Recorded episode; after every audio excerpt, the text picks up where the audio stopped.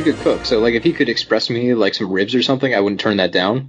On the other hand, I also feel like anytime anyone makes me food, it's better than what I can make. So all I need to go is do you know Subway for lunch, and I'm happy. Now, I'm sorry, I'm still hung up on the idea of someone sending you ribs. That sounds so amazing. The decadence. I know. I mean, theoretically, you could just do that with Famous Dave's. It's not homemade ribs, but you know. no, it has to be made with love. That's what makes up for the meat not having a soul inside of it any longer. when does the soul leave the animal? Because I feel like is that why food is better Fucking fresh? pause. I, I, I was trying to gauge my own opinion because I'm like, yeah, I, I feel like if, if there's a soul, it'd probably depart as soon as the thing is killed. That- That's what you I think. assume. But on the other hand, like, imagine then if you get to eat something with the soul in it, does it taste better? Do you have to eat something alive?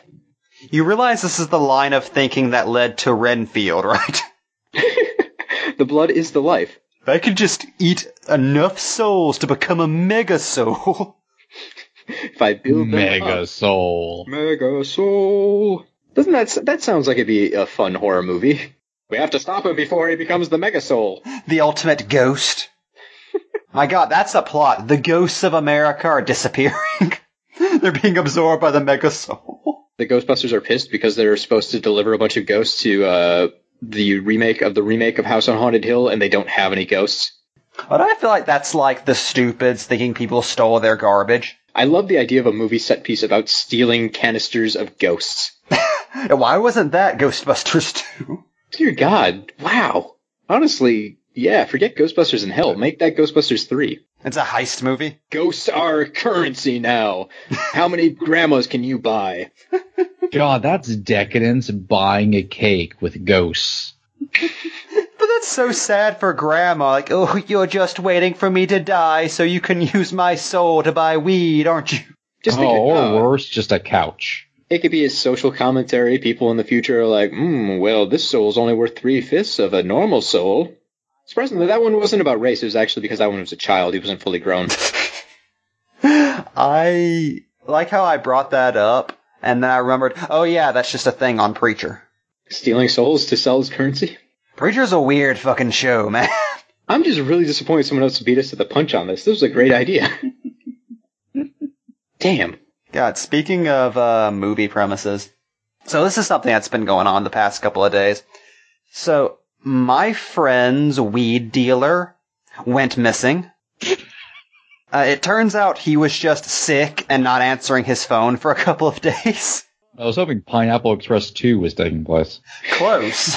Because she was super, super concerned. And because we all work together, she texted me to please go around the store and look for him so she'd know he was okay and could still provide weed. And you better believe I took her up on that and Gumshoe Jamie patrolled Walmart getting leads and asking people if they'd seen her weed dealer. And I found him, guys. Can you open up a detective agency now? Technically, you have a resume. All I could think is, why isn't this the premise for the shittiest noir ever? My weed dealer has gone missing. Time to canvass the streets. So there's Southern Gothic. Is there Southern Noir? Because I feel like that'd be a, a canon I entry. think so, in actually. I feel like I've heard that phrase. Or something. I don't know. Let's start the episode on Star Wars.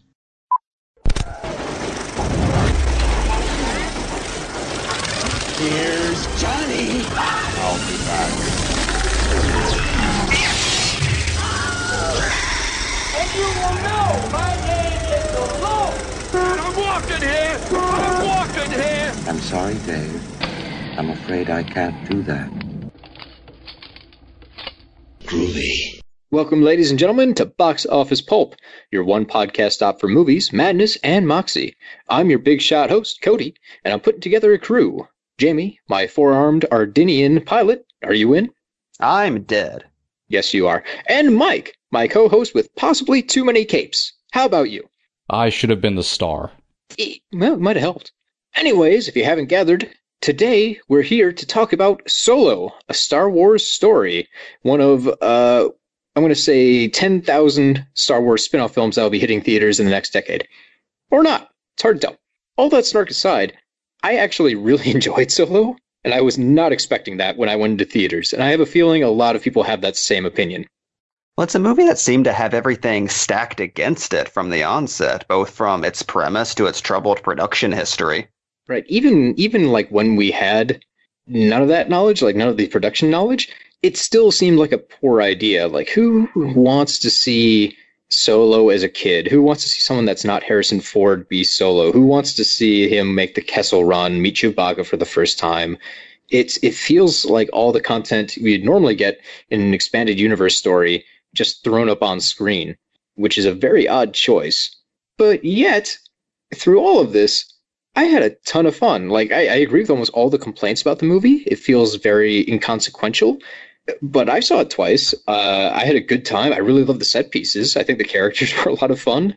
And if for some reason they ever decide to do Solo two, which box office wise seems unlikely, I would check it out again.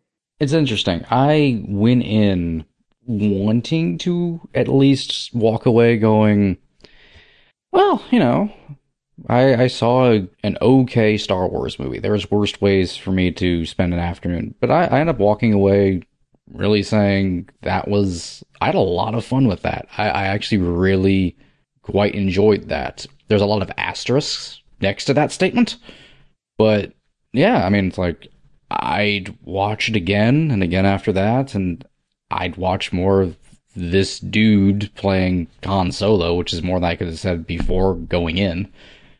Yeah, how shocking is it that that guy, that man who I don't think has a name, is actually really good as Han Solo? I'm I'm terrified I'm going to say his name wrong, so I, I've just been avoiding it.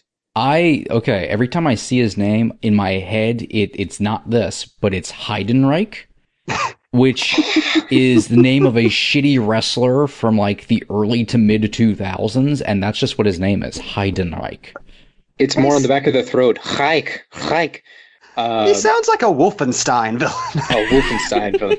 It's, it's I am the Fourth Reich. uh, someone please correct me if this is very wrong, internet people. Uh, Alden Ehrenreich. My spell check doesn't believe the last name is spelled correctly, so my pronunciation could be very wrong, or it could be right and my pronunciation is very wrong. I don't know. But I might just call him Han Solo forever, which is unfortunate to Harrison Ford, but he's got other roles. I can just call him Deckard. Yeah, this guy will never have anything else. I, I hope not. I really enjoyed I the mean, I hope not so either, far. but you know, let's face it, it's he picked Han Solo in this particular film in this particular release window. I mean, the other guys are going to be fine. No one's going to be like, well, Woody Harrelson, phew, he was just in Solo. He threw it all away on Star Wars. Right, yeah, I, I feel like the other guys can get out. He can he can get out, maybe. I mean, I hope so, but let's face it, it's it's questionable. I feel like he's got a good TV career in front of him. Ouch. Spin City 2. that was a weird pull on my part, wasn't it? I want to see it. Oh, Michael J. Fox is the mayor now. I was going to say, I just like the idea of this guy just taking other people's major roles from them when they're too old to play those roles anymore. I like the idea of playing a young Michael J. Fox. If you're a famous guy with brown hair from like the 80s and 90s, this guy can step in for you. You're known for this. then he will play your part with not without wearing a vest. Oh, he's gonna be Ernest next. I would love to see that. Did did Han Solo ever wear driving gloves in any of the original trilogy? Yes. Okay, I'm totally blanking out on that. I'm like, is that a nice little touch they just decided driving he's gloves. it's just weird to call him driving gloves whenever he's piloting a fucking spaceship. what, you- what would you call them? Space gloves? Yes, because that's fun. Put space in front of other things. Make it a space thing. like Han and his space dice. Space gloves sound like what you have to wear when you go outside, like into space. I say how much I love how important Han Solo's dice are. That thing I didn't know existed until Last Jedi. It's such a weird retcon. Like, oh, that thing that's you can see for one frame in a Star Wars movie has actually been the most important thing. It was. It's really weird to me because apparently they were going to include it in the Last Jedi, and that scene got cut. So like they've had a hard on for these dice for a couple of years now between several directors, and someone at the Star Wars group was like, "No, they're going in." You mean Return of the Jedi? Uh, shit, I, I meant to say The Force Awakens. Oh, I was gonna say I, you have some serious Alzheimer's. There. Ah, please kill me. I've Uh, never seen those days before in my fucking life. I really hope Luke Skywalker comes back and saves the day. I mean, everyone talks about them being in A New Hope, but it really is super hard to see them. Like, it, it's such a weird pull that now they're getting close-ups in every Star Wars movie. It almost feels like Solo was exclusively made to make that scene The Last Jedi make sense. It seems very deliberate that that's the first shot in the movie. Even more confusing considering Han Solo has been dead since The Force Awakens. like, if they were going to pull this move, it would have made a lot more sense to get people invested emotionally right after he died, not like, oh, that's been a few years. It was funny to watch this and keep thinking to myself, this guy is going to get stabbed in the chest by his son and then fall into a star that explodes. And no one is going to comfort his best friend. Oh, that's the running drama of Chewie in this movie. Just the dramatic irony of knowing one day he will not receive a medal and no one will hug him. See, I like to think of the movies from Chewie's point of view. In in the scene where they're all on Kessel and they're loading up uh, the magic space fuel, and one of the other Wookiees reaches over and pats Han on the head. To me, that's a signifier that all the Wookiees look at humans as basically just like lapdogs. So when when your dog dies, you feel incredibly sad, but you don't expect the other dogs come up to you and be like, "Hey, man, things are sad now, but they'll get better." Chewbacca's probably like these stupid animals. I love them, but these stupid animals. They all live to be like 70 years old and drop over dead. It's not fair. I love them so much. I don't- Have, has it been confirmed that Chewie can tell the difference between humans? Because it's entirely possible he doesn't know Han is dead. Oh, he just thinks Rey's Han this entire time. That's why they've bonded. Oh my god, is that why um that, f- that fucking weird ass alien had to wear Han's outfit in Return of the Jedi? That's why Nien Nunb exists to not anger Chewie, who has face blindness. Guys, these movies are really just Chewbacca's Where the Red Fern Grows. That's all all. I can is. picture is fucking Chewbacca walking in on Hannibal killing someone. That's so disturbing. oh god, that see, that's what Solo should have been. It should have been the Notebook with like Leia sitting Chewie down and telling him the story of Han and how they met. That would have actually, I don't know, been vaguely more interesting. Also, very hard to do now. Oh, there's CGI. They brought Tarkin back. I mean, they did do a practice run of young Leia, so There you go. They have that AI on file. that's true. Just pull it up and be like, uh, set the age counter up a little. Or just fucking make it like Poe and he's just making it all up. The only way to make the solo movie more inconsequential, it's all just a lie that Poe has told Chewbacca over like a, a thing of cocoa. while they're playing digital chess. Okay, canon. That's what the old expanded universe is. It's all either the Calrissian Chronicles or a bedtime story Poe is telling to Chewie. I like the spin around here because, like in the old legends, I guess as they would call the EU now, uh, Chewbacca was like the first and maybe only of the main characters to die. A moon falls on him at some point. and this one they flip the script like, nah, nah, nah, that Chewbacca, he's the sole survivor. Which I'm okay with. More Chewie. Once there was a shot in Solo of Chewie looking up dramatically at a moon, just never knowing that one day he's destined in an alternate universe to die by that very moon. Oh, he's looking at two moons like Luke as dramatic. It's cosmic.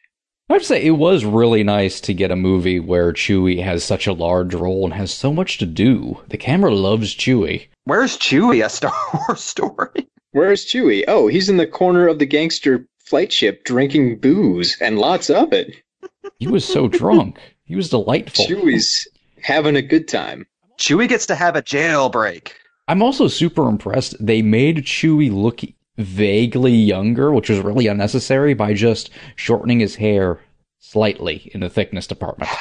Like it's hard to even notice, but somehow it subconsciously registers that this is 30 years younger Chewie. Which isn't all that long for a Wookiee, apparently, because he's 190 at the start of this thing. Looked great though. Do you think Wookiees have like hairstyle fads? Like some of them get mohawk shaved in at certain points? I think that may be canon, actually. Yeah. I Uh, think that's in Knights of the Old Republic. Yeah. I, I like to think that there's a deleted scene of Chewie telling the entire crew about that time he served heroically in the Clone Wars alongside Yoda. While they're all around a campfire, then there's just a pause, and Harrelson's like, "That was beautiful, man." Better yet, he just turns, looks at Rio. Rio goes, "What do you say?" And then Chewbacca says it all over again for another minute before Han Solo translates with, "I think he might have said his people, his tribe." I don't know. It, it's funny to think that in every Star Wars movie, Chewbacca probably brings up the fact he fought alongside Yoda. but because Han is the one who has to translate for him, Han just doesn't care, so he just uh, yada yada is over it. I mean, Han never met Yoda. Who were the only characters that met Yoda? I mean, Luke, right? Out of the like original trilogy. Luke and Obi. Yeah, and Obi Wan's too And dead Vader. to say anything. And And Vader's too dead to say anything. And now Luke's too dead to say And the anything. Emperor. And he's too dead to say anything. Oh god, the memory of Yoda is gone. Chewbacca's the only one.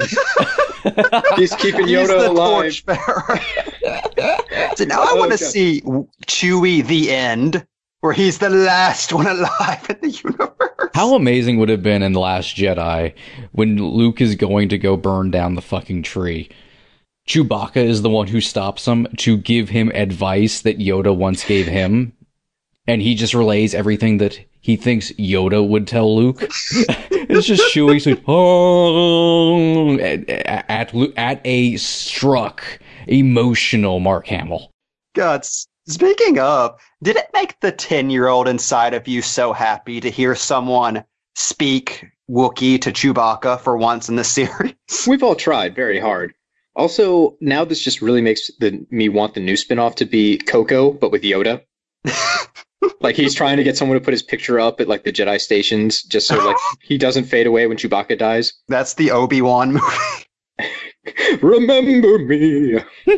just to just to stay on some sort of serious actually talking about the film course here uh, going back to that scene i'm actually really impressed um heidenreich uh, was able to pull off speaking Wookiee in the way that Harrison Ford would have if he had spoken Wookiee at any point in the original series. So you thought that too? Like that, that seemed very specific. He gets the finger right. It's weird. He isn't doing a Harrison Ford at all, but he gets No. all of the subtleties right. yeah, he does mannerisms, mannerisms and energy, but he never does a straight out impression. Yeah, which I think really, really serves here because if you try and do Harrison Ford, unless you're like Harrison Ford's kid, it's not going to work. But because he's just doing like this proximity of it and more trying to do the character than the person, it really like you, you fall into it. After the first 20 minutes, you don't even think of Harrison Ford necessarily in the role anymore. It's like, oh, this is fun. I'm watching this version of Han Solo. Yeah. And it's it's not distracting the way I thought it'd be at all.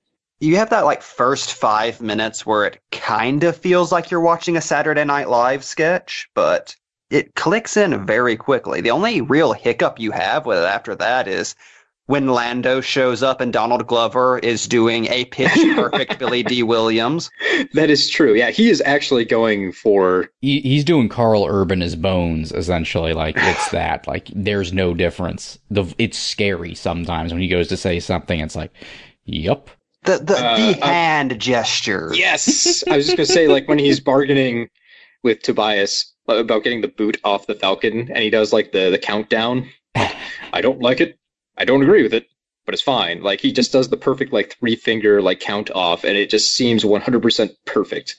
Donald Glover nails it, which, like you said, is just such a weird comparison because it's a very different style and noticeable from how uh, Alden Ehrenreichen uh, Alden tries to do Frankenfurter. Wolfenstein. Uh, Alden Wolfenstein. This poor guy. He's probably gotten his name his whole life. Like his whole kindergarten years were just us. So yeah, these two guys go at it very different ways and are very successful in what they're doing. But when they meet in the middle, it's like, oh wait, this is unusual. Why didn't they both do it that way? Which it's totally fine. It's just suddenly sitting in the theater, you notice that discrepancy. It's weird. Lando is easily the best thing in the movie, but he also kind of breaks the movie a little bit.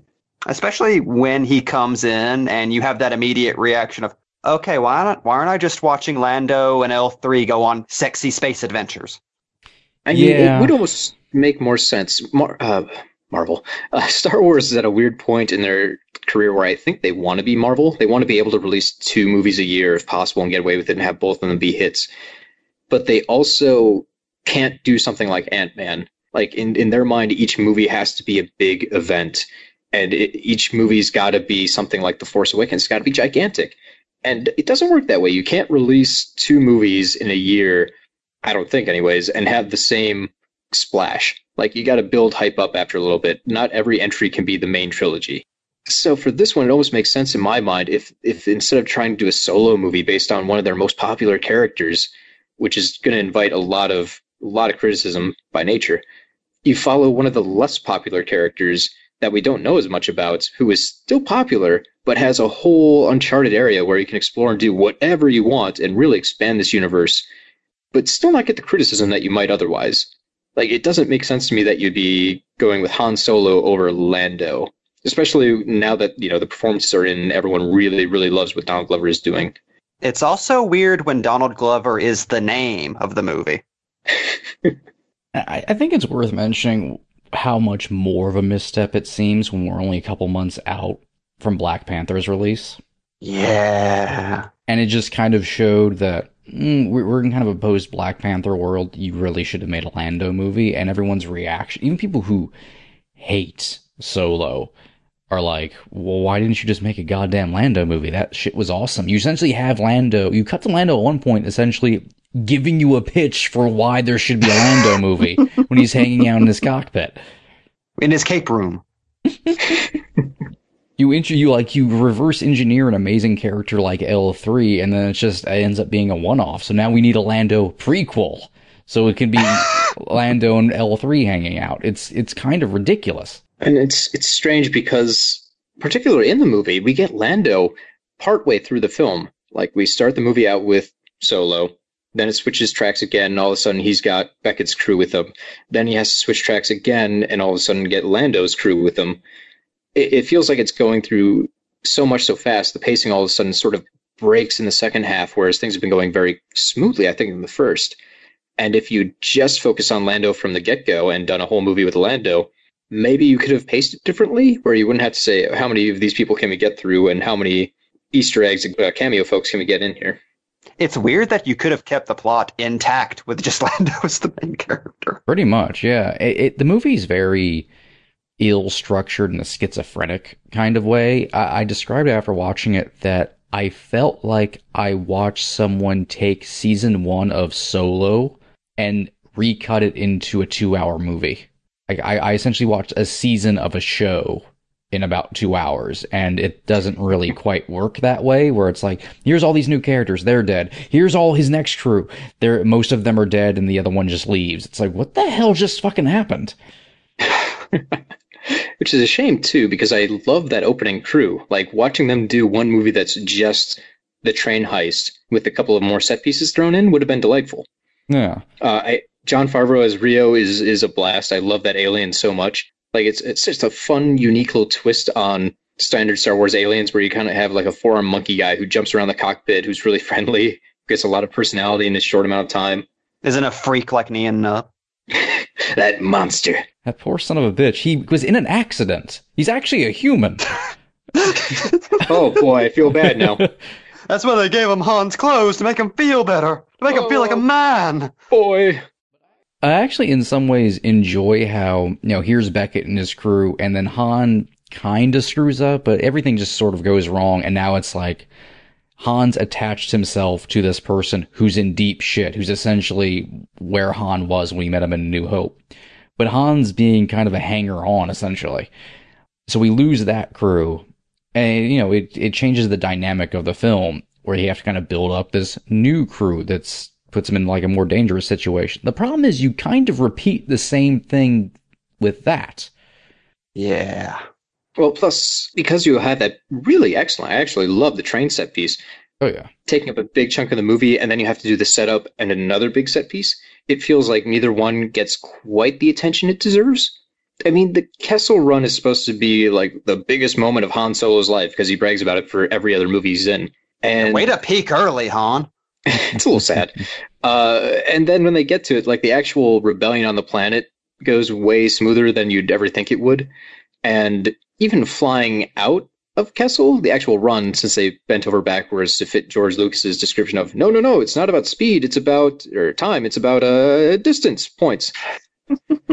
kind of feels like it, it's not quite as impactful as it should be, even though we get the cool Lovecraftian space monster none of it feels like it it's home as it should. And it, who knows? I mean, it's always so easy to say, "Oh yeah, if you just made that two hours instead of 14 minutes, it'd be perfect." But it, in my mind, just doesn't have the time to breathe it needs. Yeah, it's and, and there's interesting. You know, it's like the Lovecraftian monster. That's actually a Howard edition I discovered, which I, I don't know. It's like something was just always wrong with how things were playing out. Like every action scene to me goes on too long. I I love I absolutely adore the train sequence. I think it's one of the most brilliant action scenes ever put in a Star Wars movie, honestly. But even that kind of gets repetitive in in parts, especially by the end. You're like, okay, thankfully it's over. Um, maybe if the music, I actually enjoyed the score for the most part. I love the Cloud Riders theme, but maybe if the music Oh, yeah. was a little bit better, then it, it it would work better with the action scenes. So they chug along more. The Kessel Run felt empty. I, I didn't. Sometimes I didn't even know quite what was going on. The whole escape pod thing didn't quite work. Going, I'm- going. This might be a slight uh, direction change, but speaking of knowing what's going on in the movie, uh, apparently a lot of people have had projection issues with this film. Like it's kind of filmed in a dark and dingy way in the first place. And the first time I saw the movie, I could not tell a lot of that shit. Like I was watching it, and it was just tough to make out. Most of the details were lost, and I thought it was the ugliest Star Wars film I'd ever seen. Mine looked like. and then I started, yeah, I was reading online reviews and like, oh, the cinematography is gorgeous. I'm like, what? What? What did I miss? Then I started seeing people complaining that apparently, uh, since the film is kind of dark, the projection needed to be bumped up a little bit. And a lot of places, since it's just digital projectors now, it's all automatic settings. There's not a specialist who goes into the projector booth and finally tunes any of this stuff to make sure it gets the attention it needs. So a lot of projections of Solo were underlit, and it makes all these fine detail bits difficult to discern. The second time I saw Solo, it was in a different theater, and it looked way better. I was able to see a lot of things I didn't notice the first time. Granted, some of that could be I knew what to expect, so my eyes were peeled, but I, I feel like it was probably just a brighter projection of it, so it was, you know, more discernible. And it really helped with uh, some of the action scenes, like the the whole Kessel run. Much much easier to figure out what the monster was doing and where the ship was and all that kind of junk uh, the second time around.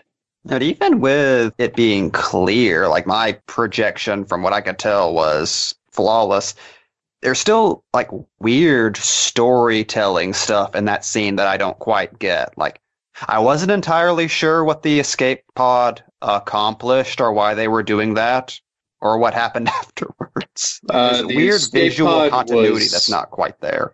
they uh, just a distraction. They launched the escape pod forward. Uh, it would have been better if they turned their lights off, but I think they left them on. Then made a Yeah. quick right turn. So the monster goes after the escape pod, it gets Yeah. stuck in the gravity well while they're just out of its reach. So Han was trying to trick the monster into falling down the hole. But the geography of the scene was There all. is no geography in space. The geography of the scene was just all off, though. So it's like, wait, the monster's facing what way? the monster actually has two faces, one on its butt and one on its face. That part's a lie. But yeah, I- some of that was a little confusing regardless. I- I'm just amazed that in all those years, Han never replaced the goddamn thing. See, I was very confused because all the chatter before it was officially announced it was an escape pod was, oh, this is what it looks like when the Millennium Falcon is hauling freight. Because it's supposed to be like a freighter class vessel, as I push up my nerd glasses.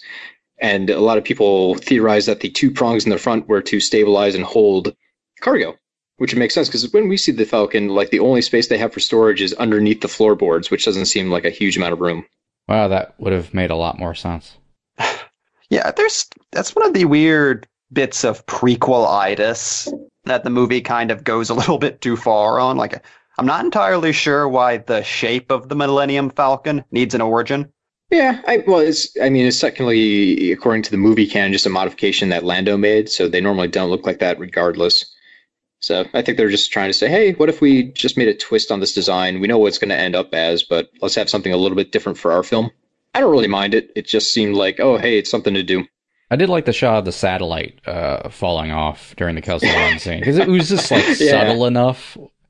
It's like if you know it's funny, if you don't, you don't. It's just the the ship getting fucked up. Yep.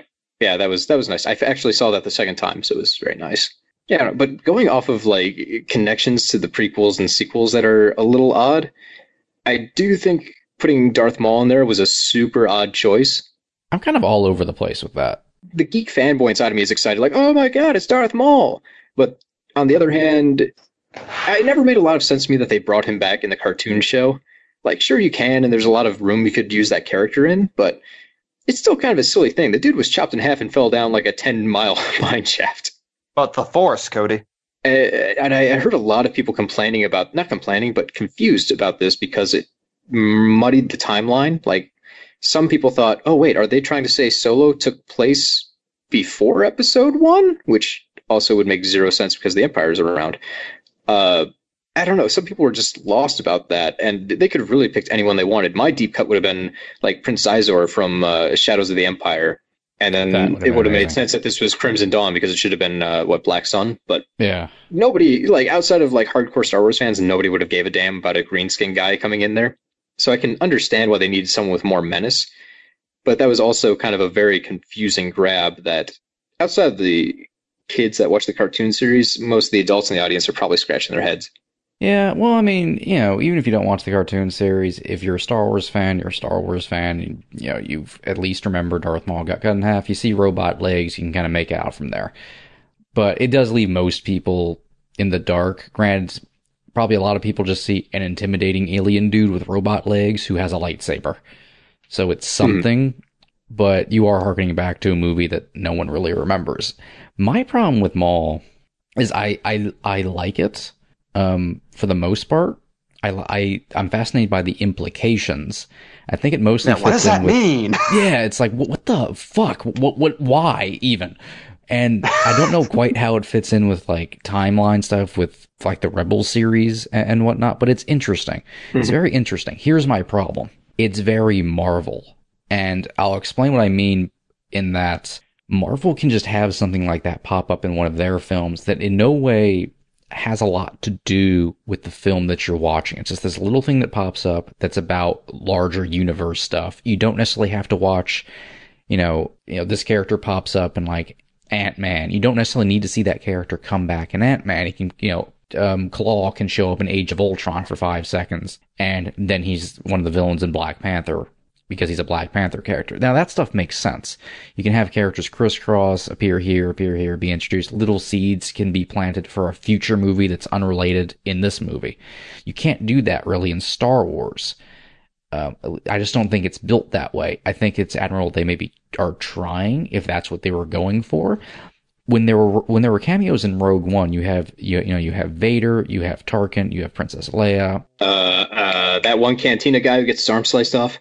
that dude. Um, he's a scientist. Um, Wanted men. Yes. They're all related to the plot. Leia shows up, but it's related to the plot. That's what's happening to our main characters in a very specific way. Like it's not seeding anything when Leia shows up. When Vader shows up, it's because he is the boss of our villain in Rogue One. Maul shows up, it's related, but it's related in a way that's seeding something else that's completely unrelated to Solo. And there's nothing inherently wrong with doing that when you're using a cinematic universe tapestry, but Star Wars is mostly about contained trilogies or contained films.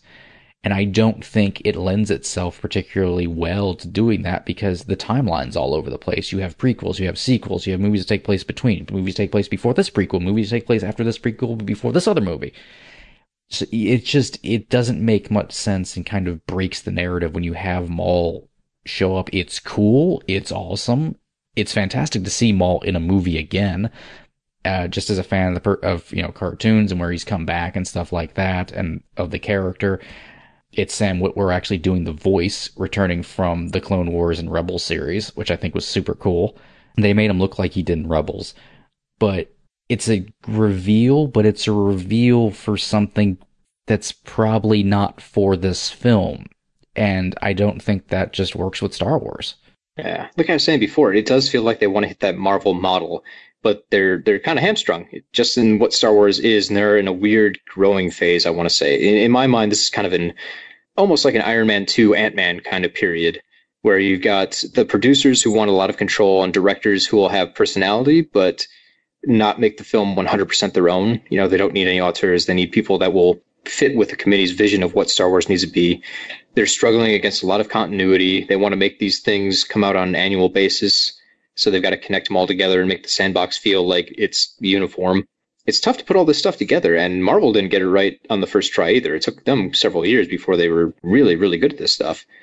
And it's unfortunate. I don't know if Star Wars needs to be that. I can understand the appeal. It makes a lot of money. People love it. They talk about it. They see them all. But it's a hard transition to go from a trilogy entry every couple of decades to a yearly release schedule. Yeah. And in this case, I think it hurt because, you know, they put all this stuff in probably as a seed for sequels, I'm assuming.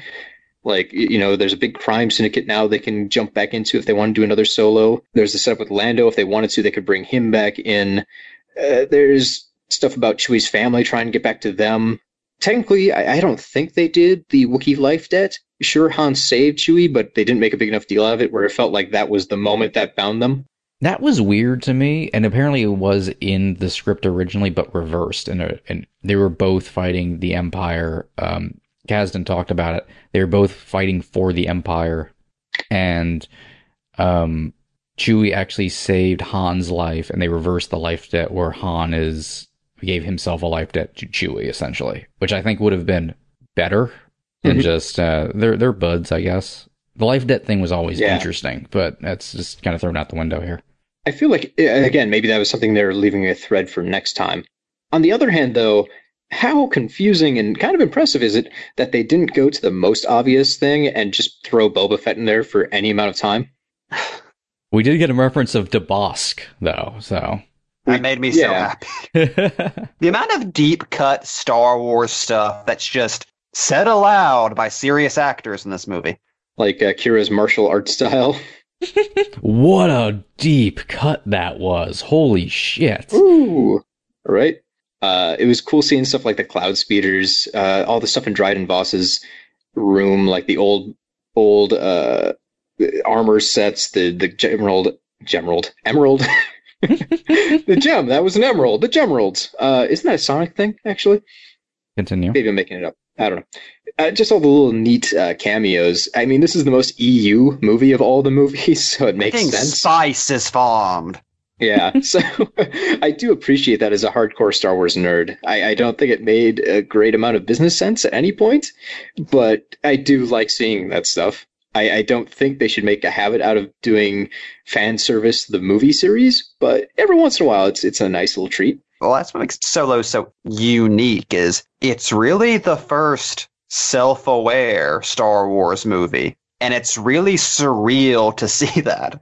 Even with the prequels and their weird little winks to the original trilogy, there's never really a sense of this knows it's a Star Wars movie.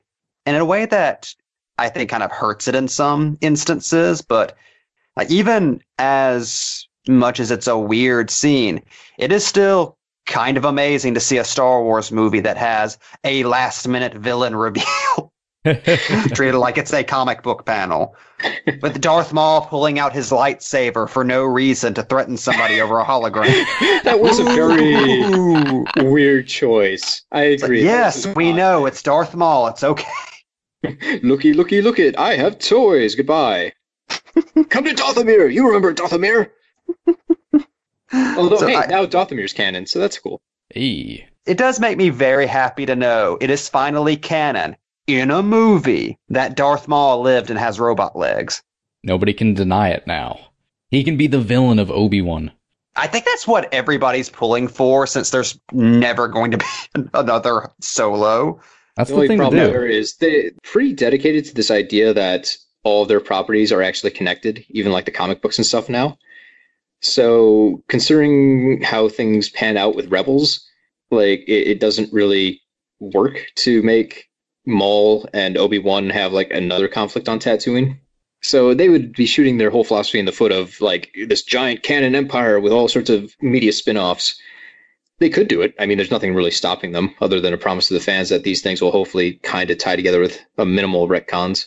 Maybe he's the villain of the Boba Fett movie. Oh no, he it's a buddy movie. They go for the same bounty. Talking about my best friend. Oh, they're just Riggs and Murtaugh. I'm too robot for this shit. Since it's Mangold, what if it was, you know, a, a very you know, drought uh, survival drama where they're in the desert and Maul's lost his legs and Boba has to, with his armor failing, drag him through the desert and they both have to try to stay alive? It's actually a remake of what was that the 1925 movie Greed. It all comes down to a moral lesson where Boba Fett shoots Darth Maul. And then he realizes he's handcuffed to him in the middle of the desert, and he's also going to die because he can't drag the body to the gold location and back. See, I thought you were going for Enemy Mine, but you surprised me, Cody. Deep reach. That's my own expanded universe deep cut. You're welcome. Woohoo! As long as we're talking about villains in the film, though, uh, how did we feel about Enfys Nest? Nest, I love, I love the Cloud Riders and kind of the reveal of them. I, I'm not saying it works completely. Um, it it speaks to something I I really like that the film did. I don't even know intentionally though, with everything that happened behind the scenes, with the screenplay being a little bit of a mess, despite it being the Kasdans. I like something they they ended up doing with the character of Han Solo, which is kind of revealing that he was never really a piece of shit. He just really wanted to be, essentially. Uh, I, I do he- enjoy how delusional they made young Han Solo. Like he's very arrogant. He thinks he's the world's biggest, baddest, but kind of deep down, he's just a soft cookie of a man. Yeah, and I, I really like that he's kind of playing a part. He's playing a role. He has dreams of being this other thing. It's like a kid reading like, you know, Wolverine in a comic book and really wanting to be Wolverine. But you you actually live in a world where you could kind of pretend to be Wolverine, so you're just gonna do that and ignore who you really are. And the idea that, that like when in A New Hope, when he makes the choice to go back to the Death Star, that's just Han going, all right, I actually do need to just do this because that's actually who he was. He's always been like kind of the good hero of, of the story. He just got really fan obsessive almost like over Beckett, like, like he's building himself up like Star Lord or something would. And I think that's really, you know, it, it was nice to see that the movie actually was saying something about the character of Han Solo that I did not previously know. And with the Cloud Riders and Nest, um, I, I don't think it completely works. Um, I think it's a little, uh, mainly, I think just stuff Kasdan was throwing in there dialogue wise with the whole rebellion thing. I don't know what implications he was trying to make. Maybe just unnecessary wordplay or, or whatever.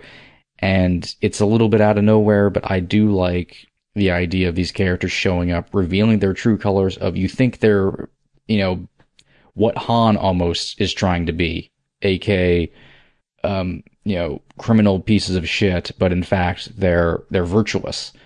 Uh, they're fighting against them. You know, it almost mirrors Han kind of backwards in a way, and Han is able to see the reality of who he's working for and go, "Whoa, I'm here for all of like the fun." To, sca- to steal an appropriate Indiana Jones analogy, fortune glory of, of everything. Like I just like the window dressing.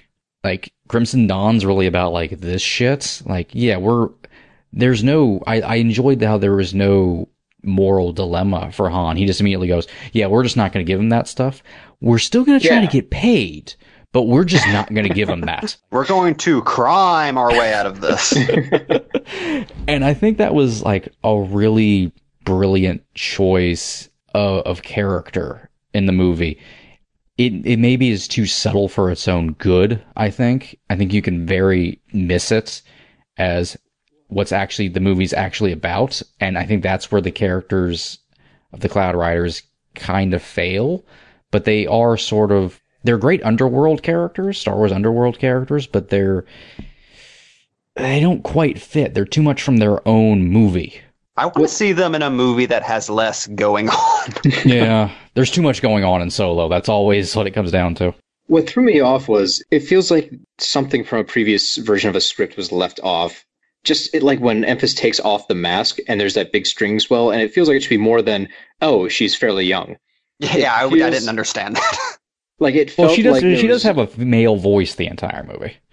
Yeah, but it seemed like they were trying to do maybe an earlier form of the script. In my mind, it struck me that it might have been like a setup like, oh, this is surprise, like Beckett's daughter with Thandie Newton's character. Like it almost feels like that was the kind of thing that they're showing because Beckett looks a little surprised. And maybe that was what they were going for originally. It's all speculation. Like, hey, my parents decided to be criminals, and then I decided to take the opposite path, but that got scrubbed somewhere along the line, so now I'm just a freedom fighter. I think they just overestimated how like dramatic a reveal it would be that Enfys was both a girl and a young girl. Yeah. Because it's when like they throw in this whole heritage thing, like, oh, if my mother had survived and worn the mask, she'd be here, and blah blah blah. It, it feels like there's some stuff that maybe gotten twisted about. Which is cool implications that's like, you know, a, a female title essentially of, of Enfys Nest. But once again, they're overestimating that being like that dramatic a reveal when it's like there's a lot. It's not like there's not a lot of like female heroes in Star Wars canon, so it's not that weird when she takes off the helmet. It's like, it was a girl. Yeah. It's not like a Samus Aran thing. It's not that shocking whenever there's like a female lead in one of these things.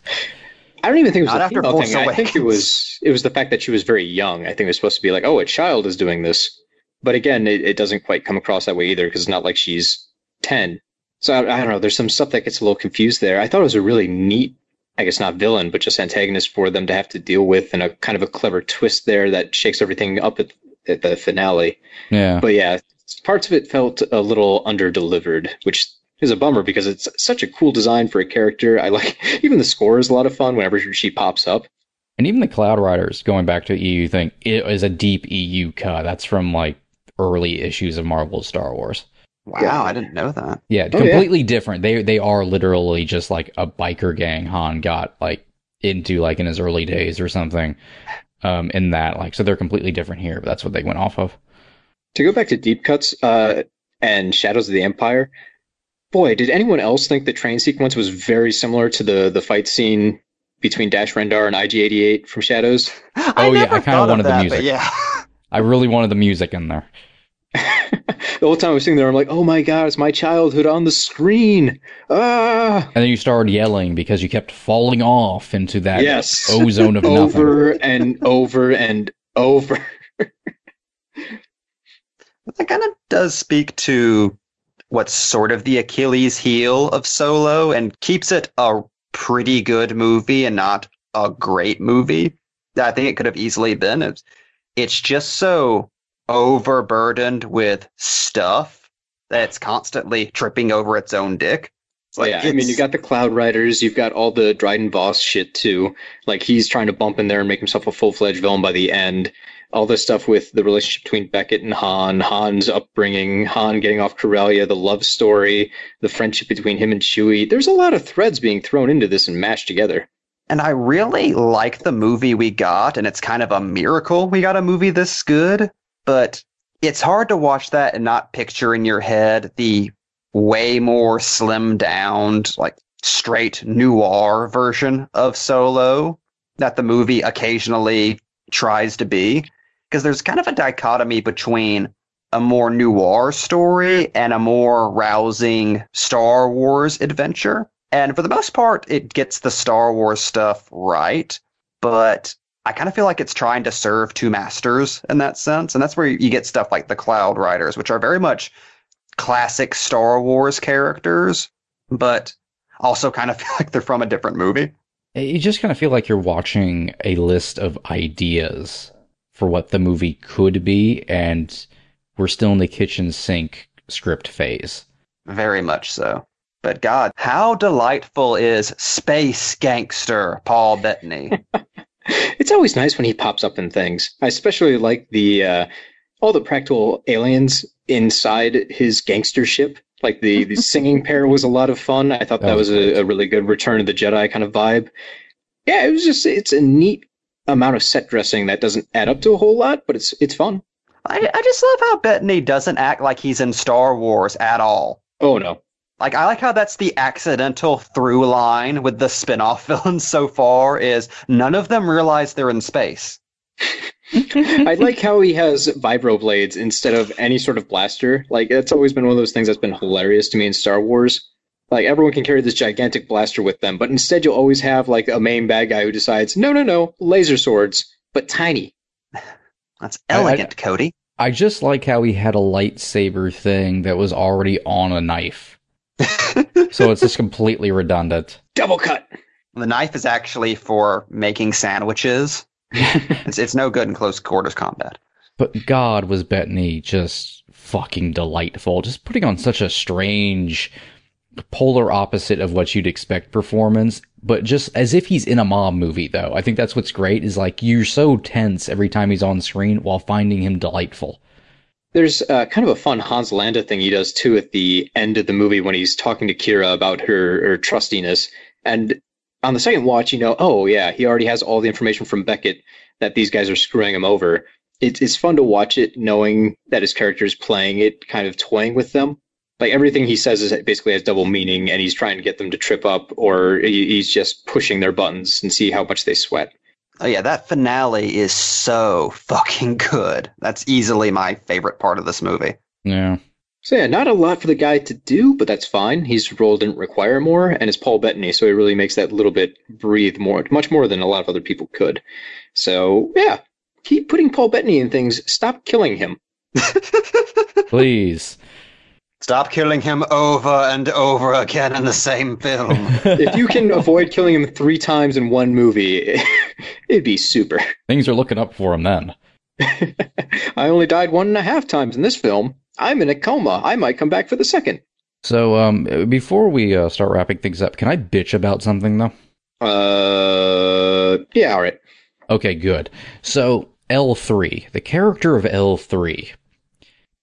I have not, not, not I don't have any problems with the characters. I love L3, as we all do. How can you not You love L3? like robot slavery, don't you? Here's I don't like her politics, that's it. here cuck. Um here I'm just gonna say cuck. just leave it at that. Tiny little cockball. Here is my problem, and not just because L3 died, um, though that is a problem. It's what then takes place. Because this is the idea that they had. Hey, what if, since it's kind of been hinted at that the Falcon has, I think in canon, Falcon technically has like three, uh, android brains, essentially droid brains, uh, for like each function of it. And, you know, we've seen 3PO talk to the Falcon before but it's also up in the air as how much whenever droids talk to a computer how much they're just pretending a computer is a real person and it's actually an ai but so like oh what if and lando had a droid it died? They had to put it into the navigational thing. And what if we made it like really cool? And they worked back from backwards from that idea from the end point of the idea into a character. Here's the problem. They didn't then look at the big picture of that idea to see how it actually played with their original endpoint. So you have L3 be, you know, essentially a robot social justice warrior who is fighting, who actually brings up the thing everyone's kind of danced around with Star Wars, which is the whole robot enslavement thing. Because they're Masters and whatnot people.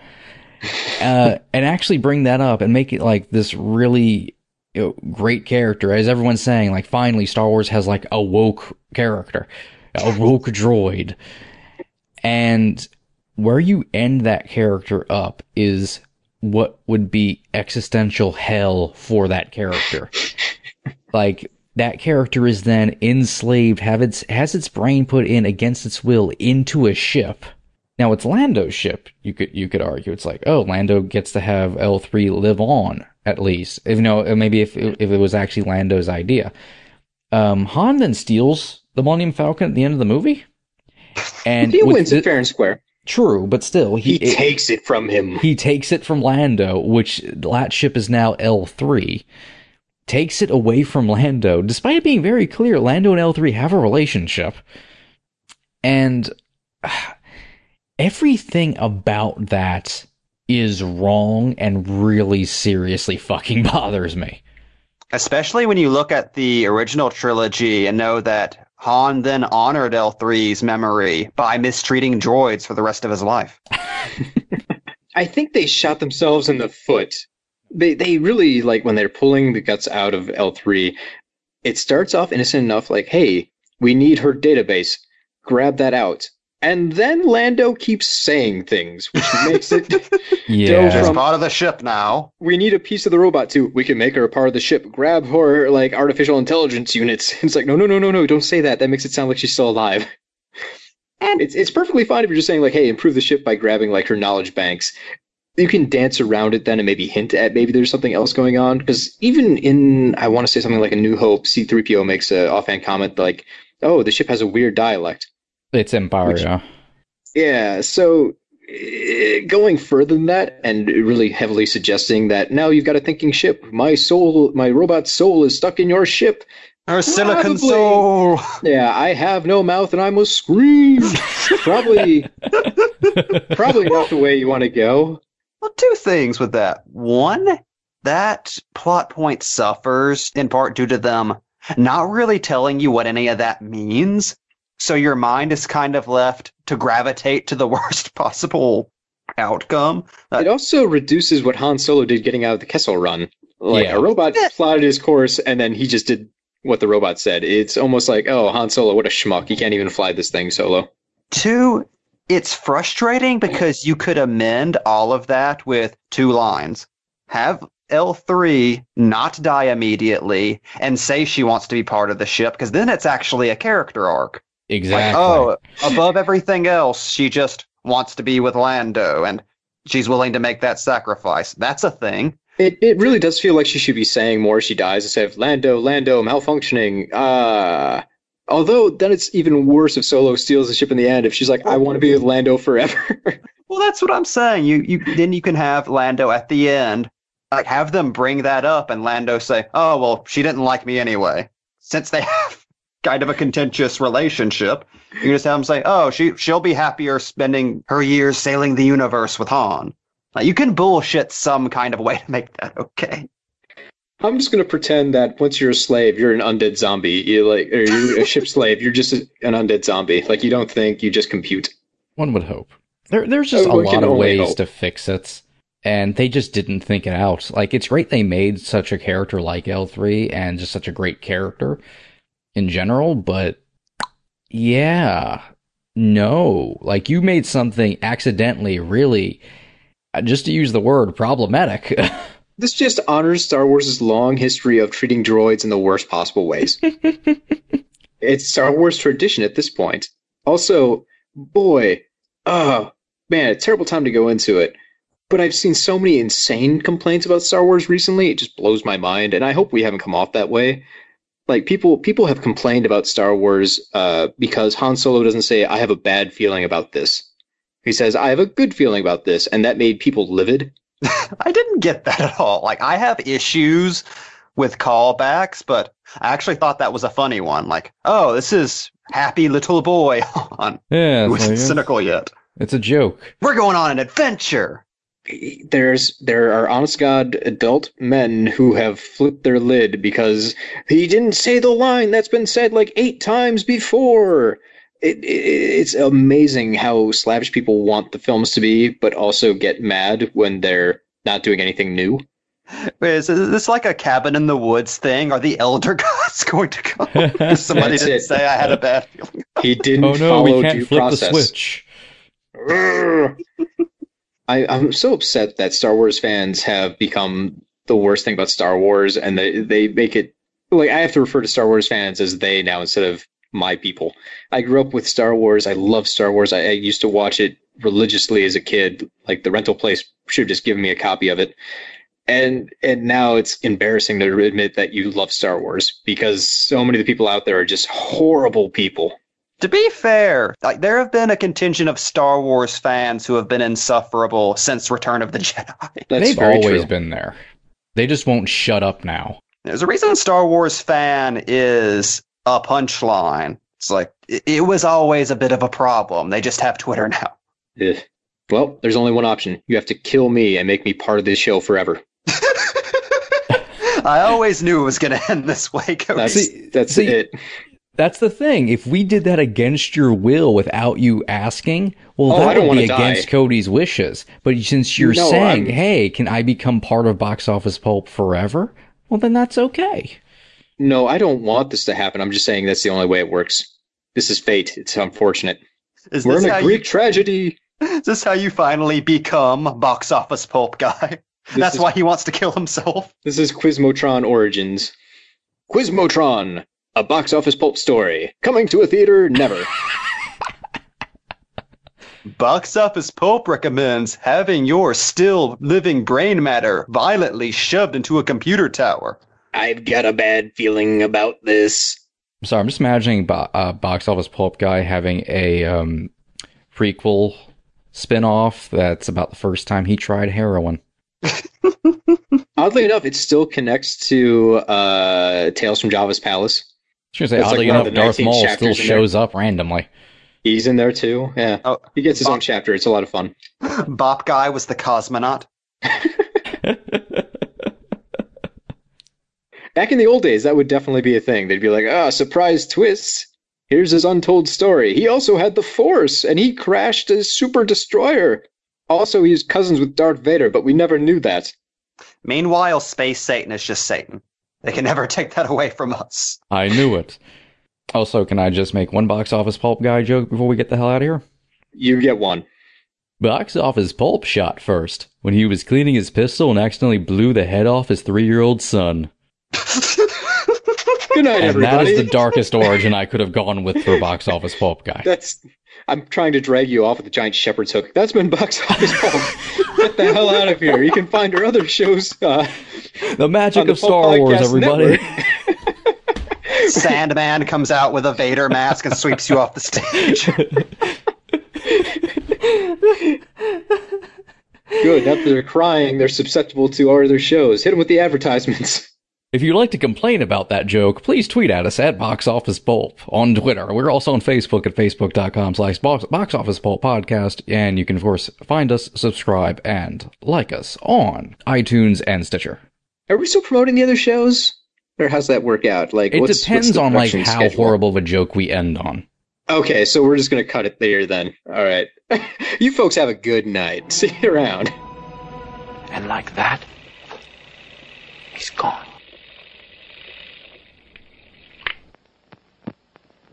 This is Box Office Pulp Guy, and this has been a Pulp Podcast production. Now please, please, please, put a gun in my mouth and pull the trigger and say goodnight. And now, on with the show. There are a lot of issues that plague the Greetings and salut- salut- salutations, kiddos. It's me, your old goblin in crime, Roderick Kingsley, here with a special message for you, my adoring public. You may have noticed lately in my many, many appearances that I've had a bit of a spring in my pointy-booted step. No, boys and girls, the secret to my success is no wonder drug or mere miracle diet, but an elixir of the spirit. And, like a Halloween themed Jehovah's Witness, I'm here to spread the good news like a bombardment of pumpkin bombs. The good news of graphic novelism. But, Uncle Hobgoblin, you ask, what is a graphic novelism? Don't interrupt me, you little shit! But yes, the tenets of graphic novelism are quite simple. A love for the comic book form in all of its forms. A rejection of the complacency that keeps it from reaching further heights. And, most importantly, a refusal to fall into the dark pool of negativity that has strangled the life out of this culture for too long. Since becoming a devout graphic novelist, I've rebuilt my goblin game from the ground up, soaring high above my fears and insecurities, as though they were the skyline of New York City. And all you have to do to walk this path is look deep within yourself and send your credit card number care of Ronnie the OG Hobby at gobmail.com.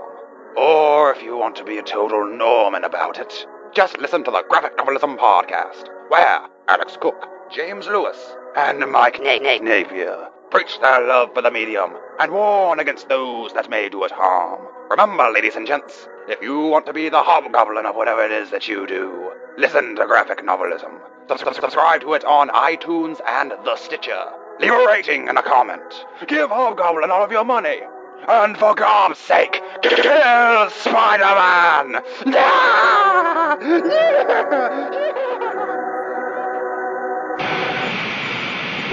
another episode. That was just a little taste of graphic novelism. I'm laughing, but that might be our most tasteless end joke. Yeah, that's really offensive to people who murdered their children. I'm sure they're not going to listen now. Look, they're in prison. They got a lot of time to think. This is the one time I don't think about the kid I killed when I'm listening to podcasts. You ruined it. You blew it.